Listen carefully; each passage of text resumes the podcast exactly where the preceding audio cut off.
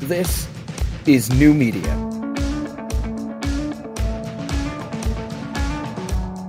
You're listening to Ken Can't Read My Thoughts on the Hispanic Republican, an article written by Ken Minster, July 25, 2021.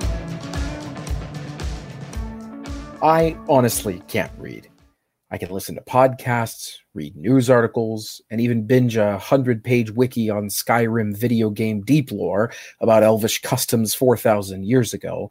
But sitting down and reading a literary work is just not something I'm adept at. I might simply be out of practice. Like many public school graduates, I haven't read casually since like eighth grade. So you get to hear me shout from the rooftops that I've read basically one book in a long time, and it took me basically two months. Yay! I was inspired by my erudite wife, who made a goal to read a book a month in 2021, and as of today is ahead of schedule by one book already. So I decided to read a book I heard about while listening to the absolutely unmissable, by the way, Megyn Kelly show. A guest spoke glowingly of the Hispanic Republican, the shaping of an American political identity from Nixon to Trump by Geraldo Cadava, so I ordered it on Amazon, and like magic, it got to my doorstep less than eight hours later. It took months of fighting for reading moments during little Kenny's naps and late at night with my little book light that Monica bought me, but I was able to complete it. Cadava's book was important to me because even though you'll never see me declare it on a government form, I am a quarter Hispanic. I wanted to know more about the history that made Reagan Democrats out of my grandmother, Erminia Madueña Barrett, and great grandmother, Sally Estrada Lopez. Additionally, my second language is Spanish, learned in the streets of Compton and Long Beach, California, as a Mormon missionary for two happy years. As I ministered to the people there, I became enamored with the simple, beautiful Spanish language and the incredible people who spoke it. Reading this book has made me realize how crucial it is for us as Republicans to spare no expense to get Hispanics firmly inside of our camp. These people are patriotic, stellar Americans who just want prosperity and success for their families. Hispanics are also in the deepest throes of a decades long fight for attention, relevancy, and power in the party and in America itself. At a time when President Trump has tested the limits of political boundaries and initiated a significant shift in the previously established party bases, now is an incredible time to commit to doing everything possible to help Hispanics understand that there is one party that will fight for their families, their way of life, and their futures the Republican Party. I'll describe some thoughts I had while reading this excellent, fully cited 340 page anthology. Hispanics have endured decades of political exploitation, yet soldier on. Hispanics being used as a political football by both Democrats and Republicans is nothing new. As they became a larger part of the electorate, shrewd politicians, from Nixon to Obama, have made significant promises to Hispanics and then pulled the rug out from under them when times got tough. Numerous examples throughout the book show politicians who made big promises and then sadly underdelivered. From George H.W. Bush never delivering Puerto Rican statehood to utter silence from multiple presidents when Hispanics requested proportionate recognition for their hard work to get them elected, Two, betrayal when it came to true immigration reform across decades. It always seemed like Hispanic priorities took a disproportionate backseat to other legislative priorities. With that history, it would be easy for them to get discouraged.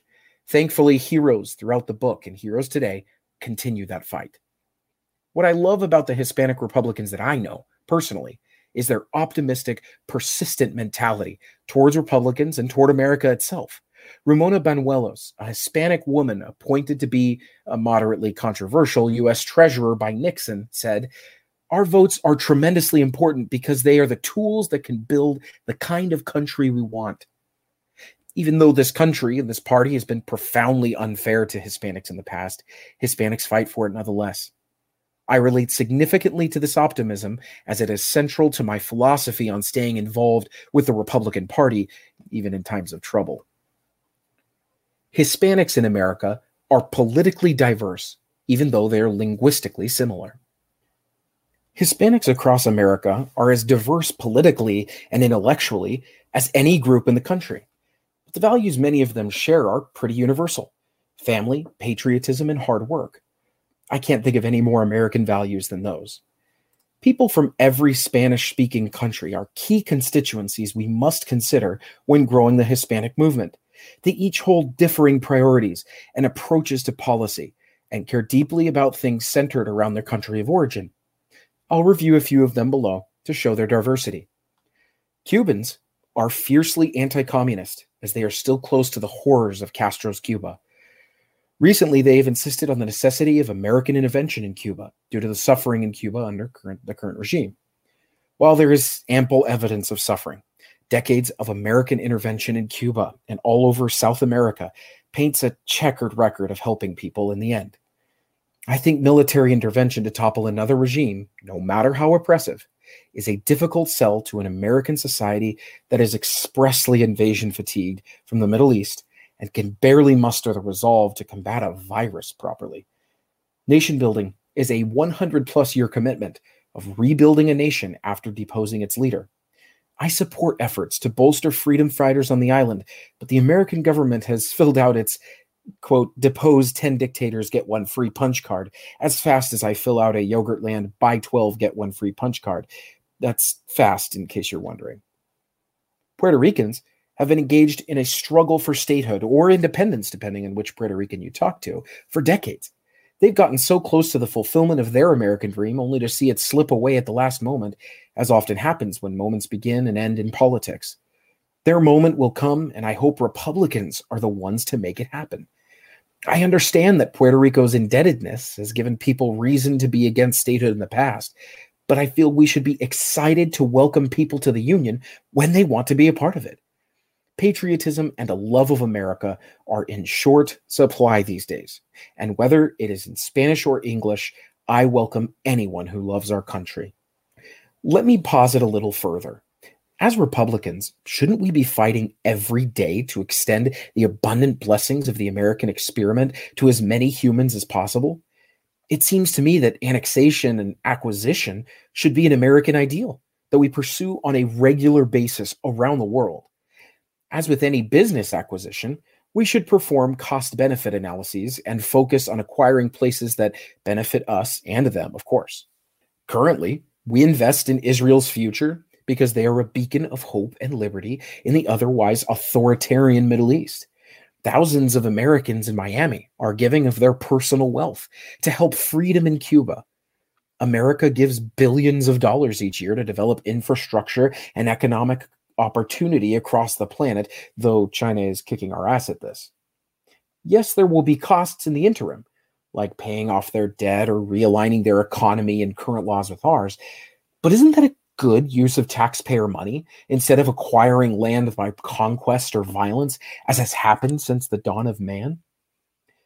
There is a sneaking feeling in my brain that today's Republicans only oppose adding states and immigrants from other countries because they think these new Americans will be against us electorally.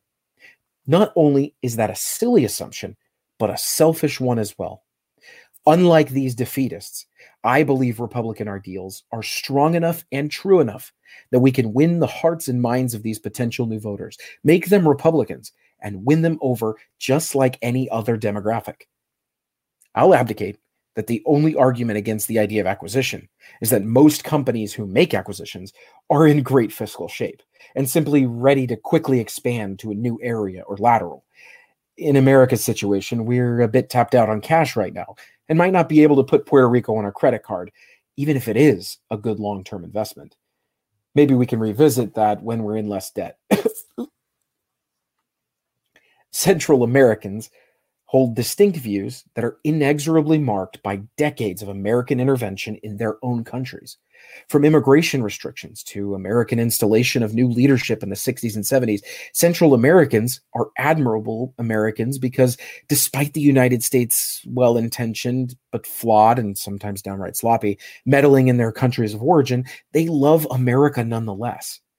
Now they see their cousins, friends, and relatives forced to endure great risk to seek refuge and work in America, only to see them vilified as political boogeymen, demeaned, mistreated, and no viable path in sight to a solution.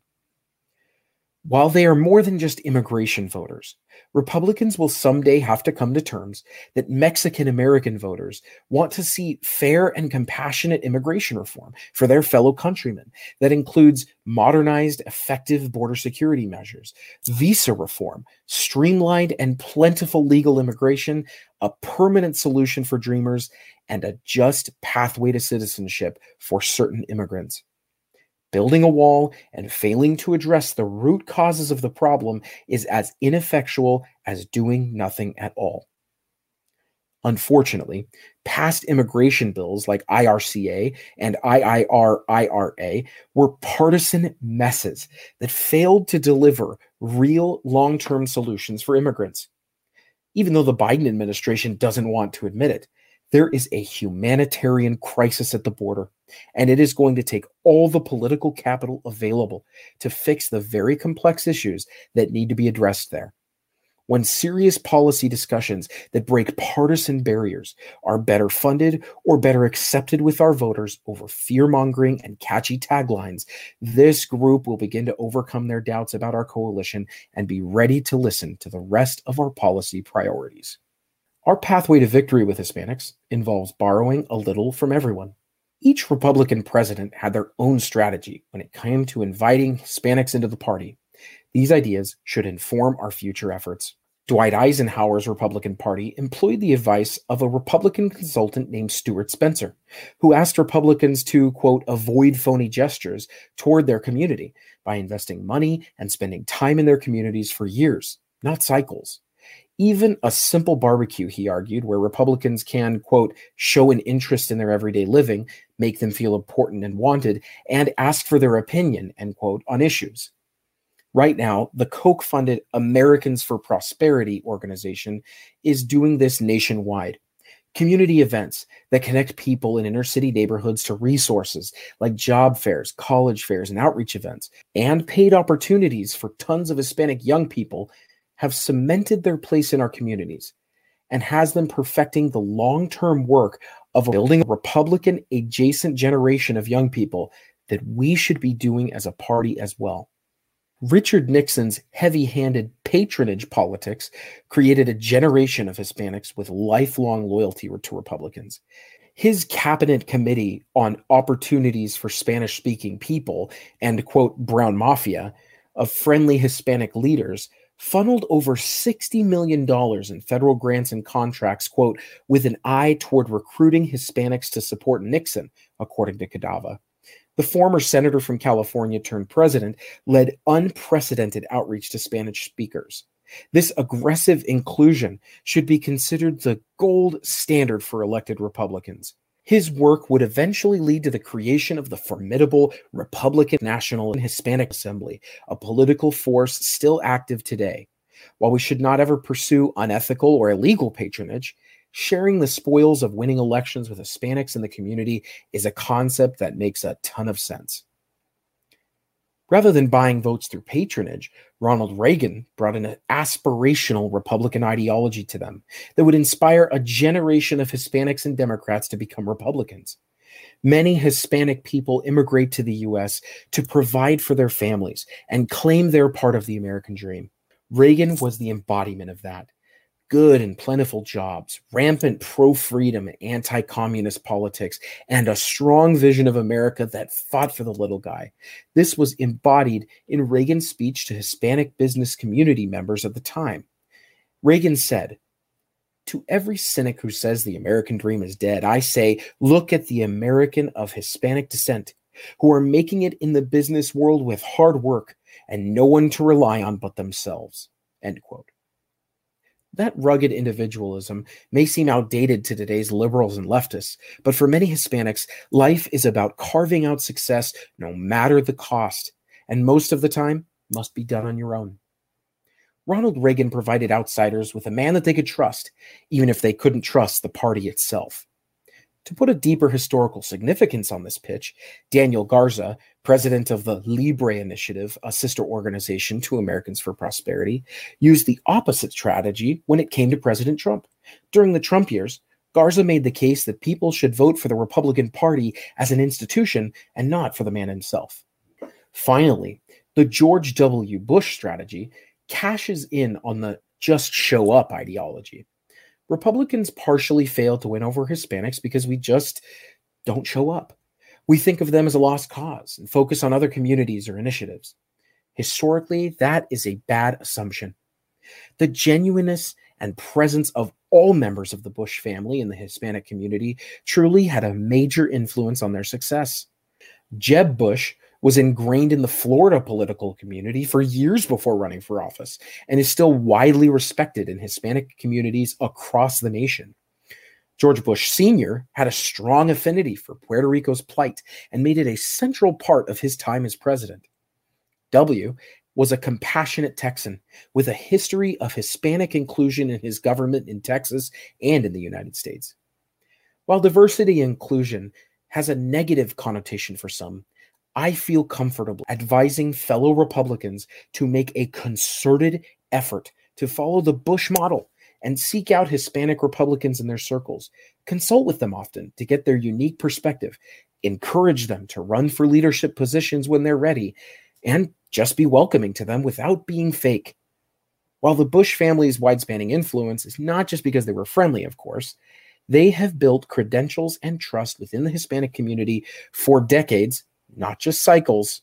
And it starts with a warm handshake, a friendly conversation, and just showing up. Hispanic Republicans owe their success to trailblazers like Ben Fernandez, who gave his sweat and fortune to advance their cause. While reading this book, I was acutely interested in the story of Ben Boxcar Fernandez. Ben was a businessman born in poverty inside a literal boxcar, hence the nickname, in Kansas to undocumented immigrants who would go on to become the first Hispanic to ever run for president. Ben was a small but important moment in time for Hispanics, even though his influence peaked in 1980, a year that would become overwhelmingly known for Reagan and not much else. Ben was a larger than life character who rode into the Republican Party with big dreams, big talk, and a big smile. He was likable, determined, and a proud Republican. While his hopes didn't turn into political success, he was an unforgettable part of this book for me. This incredible man gave his heart and soul to the Republican Party during his brief run for president and the years leading up to it. He believed in the party and gave significantly of his personal wealth to elevate Hispanics in the eyes of Republican voters. Ben Fernandez is America, was his pitch. He wanted to show fellow Americans that anyone could capture the American dream like he did. He worked hard to galvanize a national Hispanic identity and also help them be included in the American identity. I love his slogan because each one of us is America, just like he said. Our freedom allows us to share a part of America's destiny, and Ben really believed that. Sadly, like Marco Rubio in 2016, Ben's story was lost to the influences and connections of a Bush. George Bush Sr. was the spoiler to this Hispanic Pioneers campaign, using his time as a fixture inside the RNC and intelligence community, paired with his family's established Hispanic bona fides, to spoil Ben's value added in a crowded 1980 primary field. Ben was a man who ran in the wrong year and ended up only garnering 25,000 votes, or 0.2% of America, before exiting the race. Even though Ben never became president, Hispanic Republicans have a lot to thank him for. And in another world, he could have been vice president or president years before anyone would have seen it coming. Ben is one of many bold, passionate Hispanic voices that the book details. Luis Ferre, Fernando Oaxaca, Ileana Ros-Lehtinen, Daniel Garza, Ramona Banuelos, and Manuel Lujan are just a few of the numerous incredible Hispanic figures that have made America that deserve at least a Google search. So, what now? As we round out eight months under Joe Biden, we find ourselves with a group of brand new voters of all races and creeds, activated or brought in by President Trump, looking for a new North Star to follow in a world that seems much more like the Carter administration than FDR. The country is plagued by high inflation, a functional tax increase on the lower and middle classes, a stalled post pandemic economic recovery, crime as high as ever, and consistently crumbling inner city school systems with no end in sight. Contrary to popular belief, Trump garnered nearly 30% of the Hispanic vote in 2016 and did even better in 2020, getting 32% of their vote. In 2020, Trump only lost the heavily Hispanic state of Nevada by only 2%. So while some anti Trump Republicans might be grateful he is gone, they should realize that not only is Trump not going anywhere, but that he was a transformational figure for many voters across every demographic and political compass. Hispanics who responded to Trump's anti establishment macho man attitude and vehemently pro America stance might not respond to a Republican retread or a friendly neighborhood Jeb Bush in the future. Along those same lines, Trump did lose in 2020, and the conventional wisdom tells us that if he runs again, it won't be a better showing either. I hope a more disciplined public figure with a solid leadership record that worries less about culture wars and more about legislative victories can be our next party leader in 2024. I also hope that Republicans will focus on capitalizing on the gains made during the Trump years and focus less on the loss in 2020. We've got a lot of work to do to make that happen. Similar to Ben Fernandez and Ronald Reagan, Hispanics loved Trump's embodiment of the American dream. Hispanic Republicans saw past his media fiascos and terrible tweets and saw someone that they could admire that did it his own way. They saw a burgeoning economy and a pathway to keeping their businesses open during the pandemic. It worked for him. But as Republicans prepare to rebuild with Trump out of power, we need to make sure we welcome Hispanics into the fold by being the party they think we are. Rather than chase the approval of President Trump, Republicans should seek to find their own issues to lead on that matter to them, not copy what he focused on. We win when we focus on smart policies that lift up regular people, bring opportunity for those that need it, and focus on what makes America good. I believe that common sense immigration reform might be difficult for our core constituencies for a while, but it is an important issue for many Hispanics that once we become the solution for it, we'll become a catalyst for receiving future potential support from them. We know we are the party of safe streets, strong families, and a strong economy, and we must also be the party of open arms as well. In conclusion, Hispanic Republicans are key to the future of our party. We must continue to include them learn from and listen to them, and fight to make sure there are more of them. When I say include them, please make sure you have a functioning county level Republican Party first before bringing them around. Maybe start with a local club or something. Hispanic Republicans are also a unique group of people as they are driven by an optimistic patriotism that focuses them on how they can make the world better in the future instead of being mired in the wrongs of the past. Their loyalty to America and the Republican Party throughout the years is remarkable, even though both of those institutions have not always been on their side. This book also taught me that Hispanic Republicans of each of these eras defined and shaped the conversation of their time and changed its trajectory. Hispanics today must do the same and understand that they are vital to the shaping of America's future. They must stay involved, stay vocal, and when things might seem bleak, to know that the beauty of America is in each person's ability to change America. And the Republican Party is an extension for the better despite its past. I want to leave you with this thought sent to me by a Hispanic friend of mine that I highly respect. He said, We as Republicans are missing an opportunity to bring in a group of people who have experience with the evils of communism and socialism, cronyism and corruption, and a culturally ingrained desire to pursue the American dream. Even those who came to this country illegally did so at great risk to themselves and their family just for the opportunity to, in many cases, take jobs that many Americans aren't interested in doing. They have pride in ownership of their outcomes, work hard, and have strong family values. Republicans need to go where they are at in their communities and preach the values we already share with them over and over again. I couldn't agree more.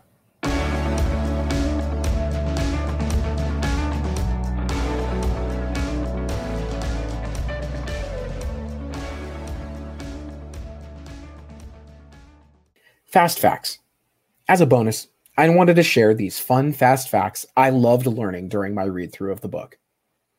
Number one, did you know that the Democrat Party platform in 1996 said, quote, we cannot tolerate illegal immigration and we must stop it, end quote?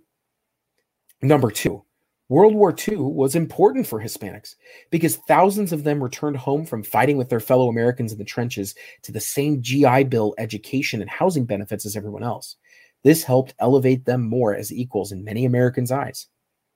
Number three, Richard Nixon's Cabinet Committee on Opportunities for Spanish Speaking People and, quote, Brown Mafia group of Hispanic associates and bureaucrats opened several government positions to loyal Hispanics and funneled over $60 million in federal grants and contracts, quote, with an eye toward recruiting Hispanics to support Nixon, quote, according to Cadava.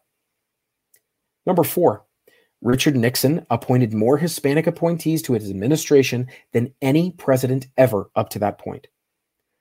Number five, many scholars still regard the Great Tamale Incident in San Antonio during the election of 1976, when Gerald Ford tried to eat a tamale with the corn husks still on, as a pivotal moment that led to his loss to Jimmy Carter later that year.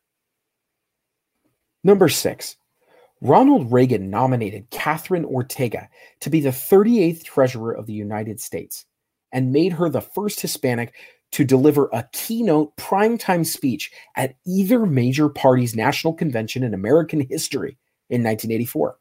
While her speech, quote, failed to inspire, millions of Americans saw her speak, and Reagan's support among Hispanics increased after that. Number seven, during the Clinton administration, Californians pushed Proposition 187, a bill that would halt all federal benefits to illegal immigrants.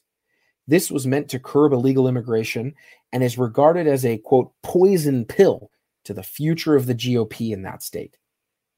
Number eight, George W. Bush appointed Alberto Gonzales to be Attorney General of the United States, which elevated him to the highest executive position ever held by a Hispanic person in U.S. history.